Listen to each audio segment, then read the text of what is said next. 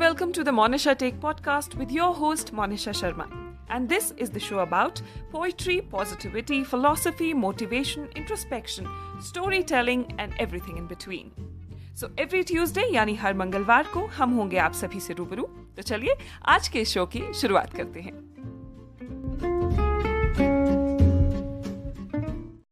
रविंद्र कौशिक के बारे में तो आपने सुना ही होगा और अगर नहीं सुना है तो चलिए आज आपको मैं उन्हीं के बारे में बताती हूँ।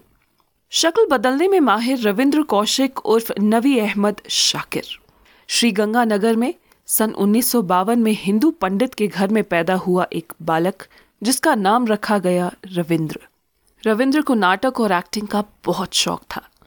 उसे रूप बदलकर बहरूपिया बनने में महारत हासिल थी। लेकिन इस होनहार कलाकार की किस्मत में भगवान ने कुछ अलग ही लिख दिया था। तो हुआ यूँ कि रविंद्र की एक्टिंग देखकर लखनऊ के एक सेठ ने उसे लखनऊ बुलाया, जहाँ एक नाटक में रविंद्र ने देश प्रेम का रोल अदा किया। उस किरदार में रविंद्र भारतीय सैनिक बने थे। लोगों को ये एक्टिंग एकदम असली लग रही थी। उसी भीड़ में एक रॉ अधिकारी थे जो ये नाटक देख रहे थे। उन्होंने नाटक के बाद रविंद्र को अपने पास बुलाया और पूछा, क्या तुम मेरे लिए काम करोगे? उसने रविंद्र को काम नहीं बताया पर इतना ज़रूर कहा कि बहरूपिया बनकर तुम्हें मुसलमान बनने की एक्टिंग करनी पड़ेगी। रविंद्र खुशी खुशी इस काम के लिए तैयार हो गया। रविंद्र के हामी भरने के बाद तुरंत ही रॉ द्वारा उसे एक गुप्त स्थान पर ले जाया गया। फिर रविंद्र की दो साल तक ट्रेनिंग चली और ये भी देखा गया कि रविंद्र के अंदर देश, प्रेम और धर्म के प्रति कितनी आस्था है। ऐसा इसलिए किया जाता है क्योंकि यदि किसी दूसरे देश में कोई एजेंट पकड़ा गया तो वो किस हद तक मुँह खोल सकता है? रविंद्र हर परीक्षा में पास हुआ। रविंद्र ने रॉ के अधिकारियों को खुश कर दिया था। और आखिर में रविंद्र के इम्तिहान का दिन आ गया। रॉ के एक बड़े अधिकारी ने रविंद्र से कहा, पाकिस्तान जाओगे? रविंद्र ने जवाब दिया, आप जहाँ जाने का आदेश देंगे, मैं जाऊँगा। रॉ के अधिकारी ने कहा कि तुम एक जासूस बनकर पाकिस्तान जाओगे। मर गए तो तुम जानो और तुम्हारा काम। रविंद्र ने कहा, मुझे खुद पर भरोसा है। रूप बदलने की कला को कोई आज तक नहीं पकड़ पाया है। इतना ही रॉ के अधिकारियों को सुनना था। फिर रविंद्र का बकायदा खतना करवाया गया। उसे दिन में पाँच बार एक मुसलमान की तरह नमाज़ पढ़ने की ट्रेनिंग दी गई।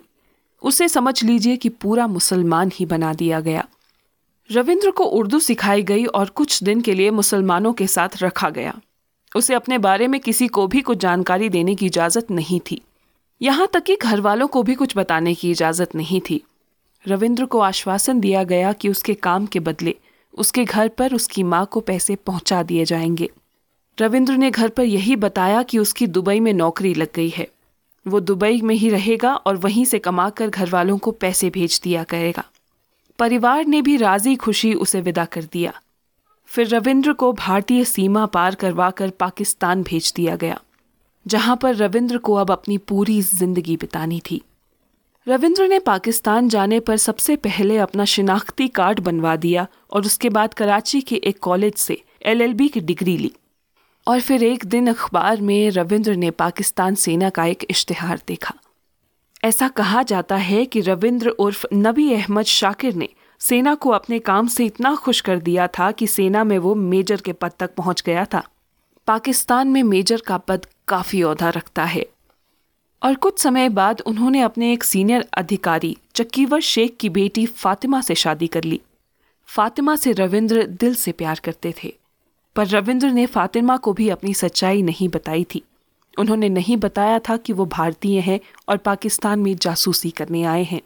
फातिमा ये भी नहीं जानती थी कि रविंद्र एक हिंदू है और उन्होंने मुसलमान बनकर फातिमा से शादी की है। वो भारत को पाकिस्तान से कई महत्वपूर्ण सूचना भेज रहे थे।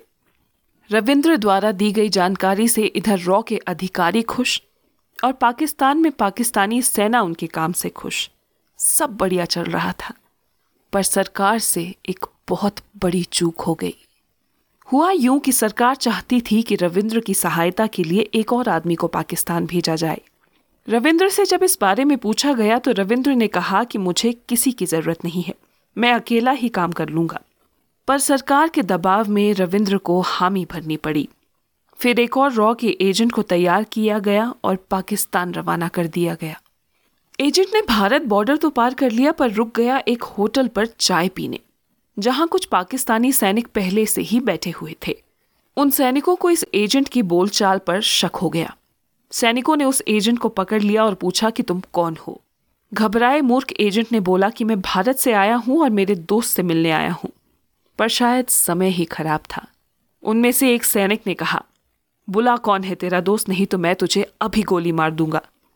इतना सुनते ही रॉ का भेजा हुआ दूसरा एजेंट घबराहट में सब बोल पड़ा। मैं रॉ का एजेंट हूँ। यहाँ पर पहले से मौजूद रॉ एजेंट की मदद करने आया हूँ। और जो आपकी सेना में मेजर है, जिसने हिंदू होते हुए एक मुस्लिम लड़की से शादी की है, मैं उसी की मदद के लिए यहाँ आया हूँ। ये सुनते ही पाकिस्तानी सेना एकदम हक्की बक्की रह गई। सेना के एक सैनिक ने कहा, तुम मुझसे कहाँ मिलने वाले थे? उसे उसी प्लान के मुताबिक मिलो, पर उसे शक नहीं होना चाहिए। प्लान के मुताबिक सुबह उसने रविंद्र को जिन्ना उद्यान में बुलाया। रविंद्र ठीक समय पर मिलने पहुँच गया। दोनों ने मिलते ही हाथ मिलाया और फिर पहले से ताक में बैठे पाकिस्तानी सैनिकों ने रविंद्र को दबोच लिया। रविंद्र को फिर पाकिस्तान की एक अंडरग्राउंड जेल में डाल दिया गया, जहाँ न सूरज की रोशनी थी, न चाँद की ठंडक थी तो बस गुमनामी।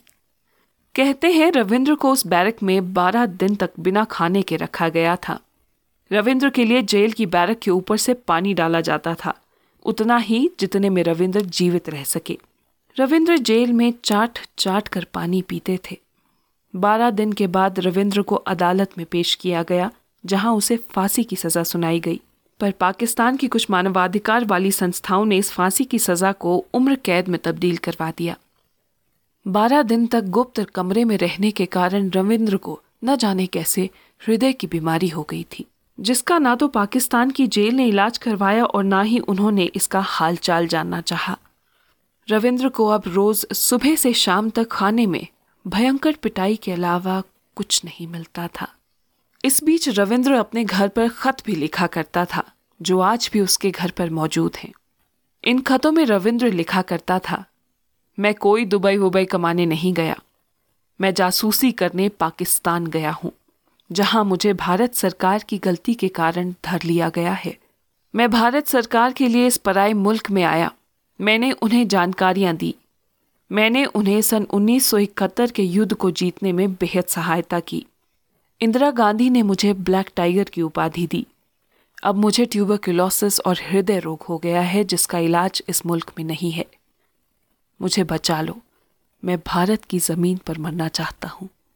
रविंद्र के पिता बार बार भारत के नेताओं से मिलते रहे, मगर नेताओं ने इतना ही कहा कि उसने अग्रीमेंट साइन किया है कि पकड़ा गया तो उसकी कोई सहायता नहीं होगी। और अंत में सन 2001 में पाकिस्तानी टॉर्चर सहते सहते रविंद्र ने पाकिस्तान की ही जेल में दम तोड़ दिया। भारत सरकार ने रविंद्र का शव लेने से भी इनकार कर दिया था। पाकिस्तान की नीचता भी गजब है। उन लोगों ने रविंद्र का शव कचरे के साथ जला दिया। कहा जाता है कि रविंद्र की पत्नी उससे मिलने एक बार जेल आई थी। उसने बस यही पूछा कि मेरे साथ ऐसा क्यों किया? रविंद्र का जवाब था, मेरे देश के लिए। फिर वो उससे मिलने कभी नहीं आई। रविंद्र और उसकी पत्नी फातिमा का एक बेटा भी है, जो पाकिस्तान में ही रहता है। रविंद्र इतना महान रूप बदलू था कि वो पाकिस्तान फौज में मेजर रहते हुए पाँच बार अपने परिवार से मिलने भारत आया था। भारत आने पर वो ऐसे छुट्टियाँ बिताकर जाता जैसे कोई फौजी छुट्टियों पर आया हो। इतनी बार भारत आने पर भी कभी भी पाकिस्तानी सेना को ना इस बारे में भनक लगी और ना कभी उन्हें रविंद्र पर शक हुआ। बस सरकार की एक छोटी सी गलती और उस एजेंट की मूर्खता रविंद्र को ले डूबी। रविंद्र आज इस दुनिया में हम सब के बीच भले ही ना हो, मगर हम सब के दिलों में ये टाइगर आज भी ज़िंदा है। धन्यवाद।